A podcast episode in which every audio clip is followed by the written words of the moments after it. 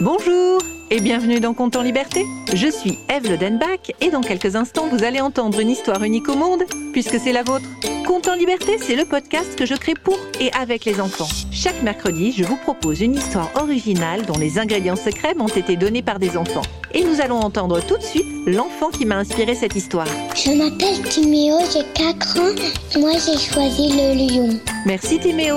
Grâce à toi, j'ai imaginé cette histoire que j'ai intitulée Le lion qui racontait des histoires.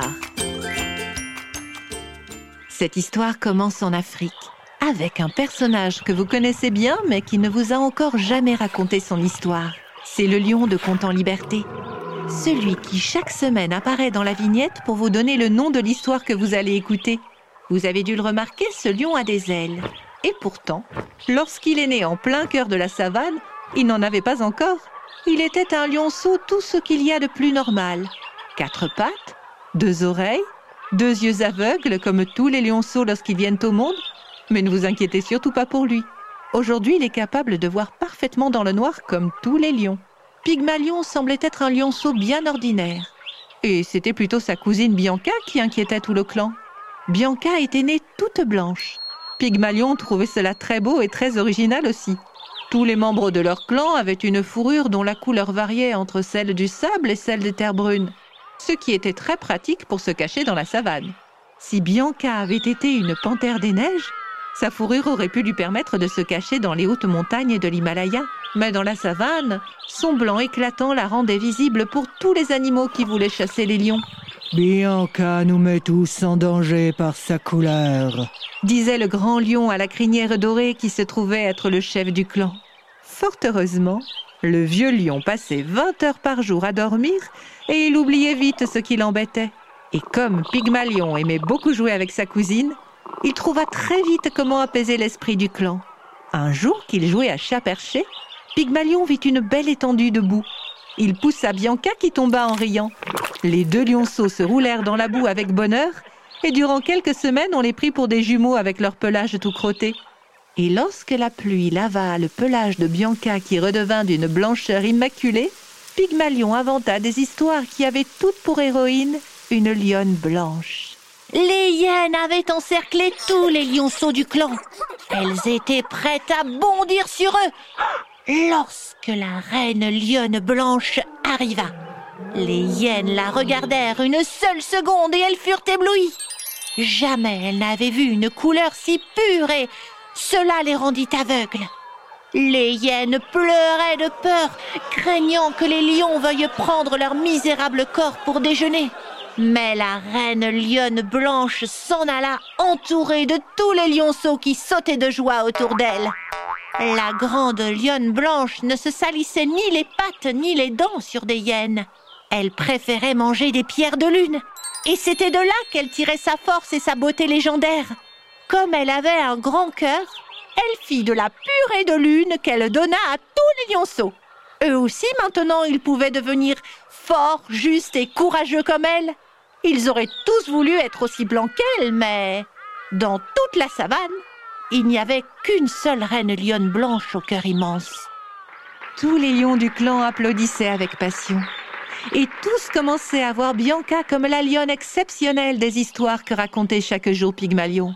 Dans le clan de Bianca et de Pygmalion, il y avait six autres lionceaux, cinq lionnes et le vieux lion. Les lionnes partaient chasser par groupe de trois, tandis que les autres s'occupaient des lionceaux. Et le vieux lion restait veillé sur le clan, en ne dormant que d'un œil.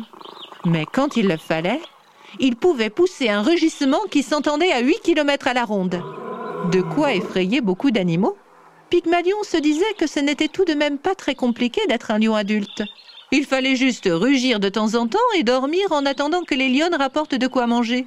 Quand je serai grand, je partirai à la chasse avec les lionnes. Quand tu seras grand, il te faudra quitter le clan et trouver le tien. Trouver mon clan Mais il est ici, mon clan. Je suis le chef de clan. Tu as déjà deux frères et il ne peut y avoir qu'un seul chef de clan.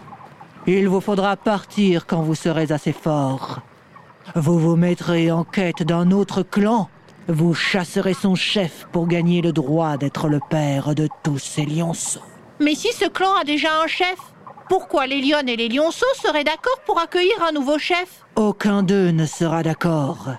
Lions, lionnes et lionceaux montreront les dents et sortiront les griffes à ta vue, mais tu garderas la tête haute.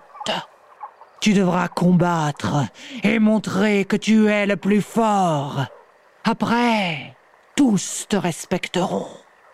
Et si tu travailles bien ton rugissement, ton nom sera connu dans toute la savane. Oh, tu sais, ça ne me dit rien d'être chef. Je ne veux pas aller embêter un clan où chaque membre doit s'aimer comme chez nous.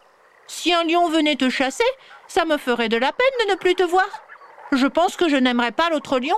Si un autre lion venait à me chasser, c'est qu'il serait plus fort que moi et il serait un meilleur protecteur pour vous. J'ai vu mes mères et mes tantes chasser pendant que tu dormais. Elles sont très fortes, tu sais. Chacun de nous peut se défendre et veiller sur les autres. Moi, ça ne m'intéresse pas d'être chef. Je préfère raconter des histoires. Raconter des histoires? Quelle futilité Tu serais bien le premier lion à ne pas vouloir le pouvoir. Raconter des histoires est merveilleux. Tu as le pouvoir de faire rêver tous ceux qui les écoutent. Pour moi, il n'y a rien au-dessus de ce bonheur-là.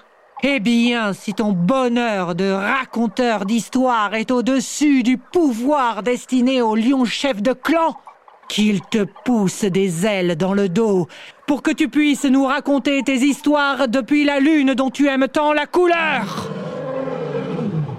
Le vieux lion avait dit ces mots avec autant de force qu'un rugissement. Pygmalion était tout étonné de voir son père ouvrir de grands yeux et s'incliner devant lui. Il sentit de l'air derrière lui. Des ailes avaient poussé dans son dos et il s'élevait déjà dans le ciel attiré par la blancheur de la lune. Très vite, le nom de Pygmalion fut connu dans toute la savane. C'était le lion aux ailes d'ange. Celui qui avait permis que tous les membres de son clan vivent ensemble jusqu'à la fin de leur jour. Aucun autre lion n'eut plus jamais à quitter son clan pour en gagner un autre par la force. Dans le clan de Pygmalion, les lions commencèrent à partir à la chasse pendant que les lionnes restaient dormir ou jouer avec les lionceaux. Tous les membres du clan aimaient se retrouver le soir pour entendre les histoires de Pygmalion. Et s'il y avait bien un lion qui ne s'en plaignait pas, c'était son père, le vieux lion, car les aventures de Pygmalion lui permettaient de peupler ses vingt heures de sommeil quotidiennes par de merveilleux rêves. C'était en liberté et cette histoire n'aurait jamais vu le jour sans la participation de Timéo. Je remercie aussi Nicolas Lenoir pour le mixage et les effets sonores. Si vous avez aimé cet épisode, n'hésitez pas à le partager, à écrire un commentaire ou à lui mettre 5 étoiles. C'est toujours le meilleur moyen pour le faire découvrir. Vous pouvez aussi vous abonner pour ne manquer aucun épisode. Et si vous souhaitez participer à la création des prochains comptes en liberté, n'hésitez pas à vous abonner à notre page Facebook, à notre compte Instagram ou à nous laisser un message sur le site de Compte en Liberté. Vous trouverez tous les liens descriptifs. Je vous retrouve mercredi prochain pour un nouveau Compte en Liberté.